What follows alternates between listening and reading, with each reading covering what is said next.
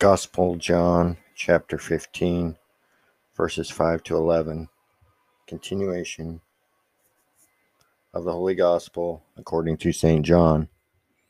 At that time, Jesus said to his disciples, I am the vine, you the branches. He that abideth in me, and I in him, the same beareth much fruit. For without me you can do nothing. If any one abide not in me, he shall be cast forth as a branch, and shall wither, and they shall gather him up, and cast him into the fire, and he burneth. If you abide in me, and my words abide in you, you shall ask whatever you will, and it shall be done unto you.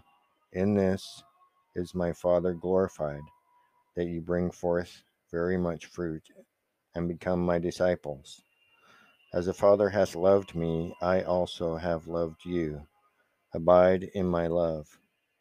If you keep my commandments, you shall abide in my love, as I also have kept my Father's commandments, and do abide in his love.